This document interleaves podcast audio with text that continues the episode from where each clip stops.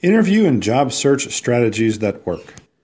Recently, I read an article on uh, gregsavage.com slash or .au, and I'll put the link to the article in the show notes.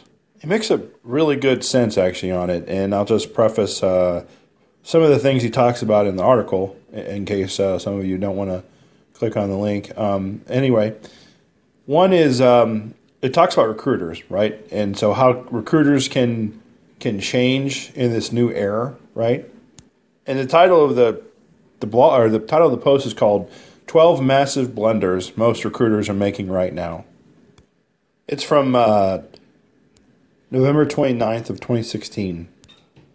Some of them actually are, are relevant today, and uh, I'll go through a couple of them, right?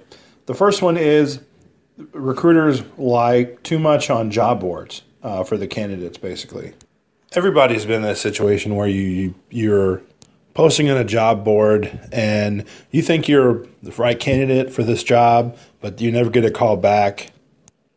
It's because you don't have like a degree or some type of skill set. Maybe it's like five years experience, but you only have three years experience in some field. Like it doesn't really matter actually. So that's why recruiters probably uh, don't see you because they see, oh, you don't meet the five years. So their algorithm in their job search or whatever doesn't show you uh, as a candidate. The second one is that recruiters, when they basically talk talk down to candidates, basically, it's it's almost like you're talking to, for instance, IT, right? You're talking to a, non IT person, and if they don't understand or well, firstly, you, you, it's your job as a candidate to make them understand or to help them understand what your skills are. It's like, okay, my job is IT, it's like this or like that. Just make analogies for them. That'll really help it along, by the way, right there. And the other side of that, a recruiter, you know, you're, you're not looking for the diamond, right? You, a lot of times you're looking for that, that, that diamond in the rough. You know, you have to dig out in the dirt or the coal basically to find that diamond, if you will. Or another analogy could be you have to sift through a lot of dirt and uh, rubble to find gold.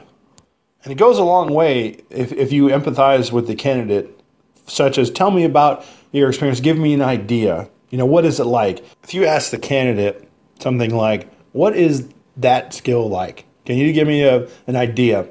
Something like you know, if I was a candidate, I would say something like, "Okay, what do you do?" "Oh, I do storage." What does that mean exactly, right? The candidate may or the recruiter may ask, and you could say, for example, "Oh, do you know Facebook, right?" And you save your files and your pictures on your profile somewhere. Well, that's a, a piece. That's a storage device, and that's what I do. I make sure that works properly. So they, the the can the recruiter understands has a visual representation of, oh, that's what you do. And all that jargon that you have in your resume means something to them. They have like an emotional attachment to it, basically, because they have experienced Facebook perhaps when they've had to delete a, delete a file or they didn't save a picture and it's not there. So they have, oh, okay, I have to save that somewhere so I understand it now. Probably what would ha- help candidates is if they, when they are sourcing a person, look look try to find them in Google. Try to find what they look like. Try to do a little background research on them a little bit. Because you may be talking to a great candidate, but that candidate may be an introvert. Maybe have a lot of skills, but they're an introvert, so they don't know how to talk to a recruiter, or they just know how okay one word answers. You know, it it's really sometimes if you want that good candidate, ask them those pertinent questions. Ask them just ask them about what they do. Change your tone, lower your tone a bit, make it more like a conversation with your friend versus I'm a recruiter and I'm trying to be a robot and I'm trying to disqualify you from this job so I can move on to the next person. You know, they have like maybe 20 or 30 people and they want to get through them okay, I want to get to all these 20 or 30 people so that I can go to lunch or I can finish up this job rec so I can get it filled. Well, if you spend a whole day talk, talking to 20 or 30 people, rather than spending, you know, 10 minutes or 5 minutes each person, essentially an hour. What you're going to do is you're going to learn more about them and you're going to create a mini network.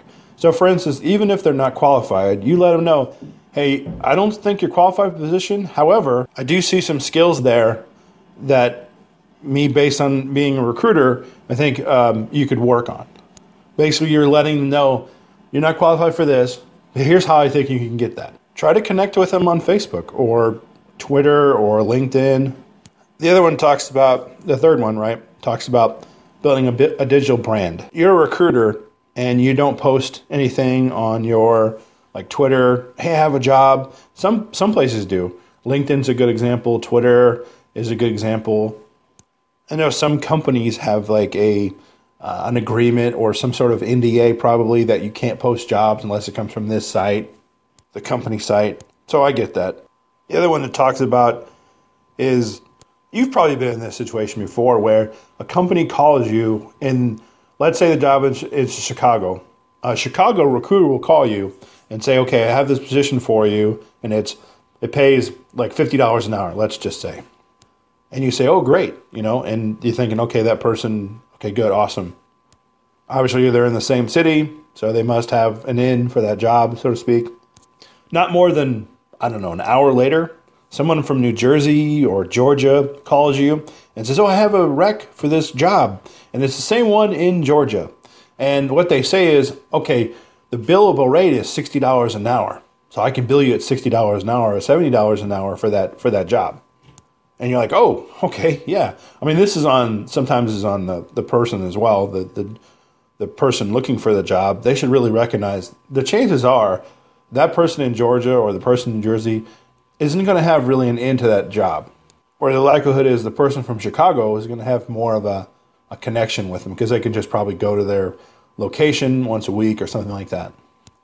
But those people from those recruiters from those other states who are not in the who are not local, you know, you're doing a disservice to the to the person actually looking for a job.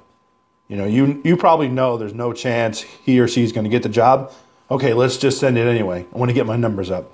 You know, because it's there's a chance. You know, maybe it's one out of a hundred or one out of whatever. Most of the time, when you uh, do those type of techniques, somebody that's just looking for a job or they're desperate for a job, they're going to take that. But it's kind of a false hope sometimes, basically. But again, that's probably on the more the person looking for a job than it is looking, you know, who the person actually has the who's the recruiter, because you you as a person looking for a job have to do their due diligence. The other one is looking at the client face to face or on Skype. Some companies do this. Aerotek's pretty good at it. Uh, like they'll meet you and buy you uh, lunch or something like that. Uh, TEKsystems, excuse me maybe the person, the recruiter, if they don't ask you as the person looking for the job, hey, do you want to do a Skype? Maybe introduce it to them and see what they say. The other one, which is not actually on here, is something I would add actually, is when you, have a resume on the job board, Dice, Career Builder, ZipRecruiter, Job Serve, Indeed, Monster. You ask the candidate for their, their resume. And you can negate that by just asking them that resume on whatever job board is, is that the most accurate? Candidate says yes. Don't ask him for a resume again. Don't ask him, can you send me an updated copy of your resume? The recruiter, you as the recruiter, you don't know what their situation's like. They could be at work on their lunch break, they're on their phone, they don't have their resume, so they have to find it somewhere on their phone during lunch and then they email it to you as a recruiter, what do you do? You email them back and you say like, "Oh, it's not in this format." Do you, as a recruiter, do you have the tools? Do you have Word or Open Office? Can you just do it yourself? Because you keep emailing the recruiter, or the sorry, you keep emailing the candidate saying, "Hey, send you know, can you send me this or whatever." Most of the time, it's all for nothing. You're just trying to get numbers. You're just trying to, you know, that person's not qualified. You just want to hurry up and, and, and get the person posted to the company. That way you can make that dollar. which is what it's about, actually. By the way, I mean, don't get me wrong, that's what it's about. People people remember that really. By the way, just so you know, people that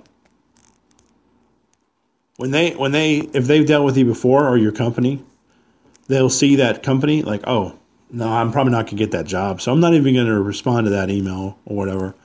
So your email goes to junk, junk mail, or you don't get an email. So because you've done those practices, you lost out on a candidate. More importantly, you've lost out on his or her friends because they're not going to recommend you as a recruiting company because of what you know you've asked a bunch of questions and you you've asked um, really you're not doing your due diligence basically. And again it's not recruiter's job to make the resume updated or to get the updated resume or to change it to pdf but if you go the extra mile it means a lot for the person looking for a job. Another thing i'll add on here is culture. It doesn't really get talked about in from a recruiter standpoint but if a recruiter ever told the candidate, okay, this is what their culture's like, and give examples, make it sound awesome. If it's an IBM uh, place and they're not work from home at all, I'm sure you can find some good things about it to talk about. And then also let the candidates know, oh, this person really understands the, the client, the company. They just don't have dinner or lunch with the their accounts manager just doesn't have dinner or lunch with the hiring manager and, and that's it they actually understand uh, what they're looking for in an employee. Try to be transparent with the candidate as well. If, for instance, you know the salary range for a certain area, give them a little tips like, okay, go to salary.com and look up this this job title, and you're going to see what the range is in that area. And you're going to know that what we're paying is very comparable to that, that rate. You're just making it more personable to the person looking for a job. I will say this if you're a recruiting company out there and you want to make a bunch of money, only deal with work from home jobs. That's it. Find companies out there who want to have only work from home jobs or only want people that work from home.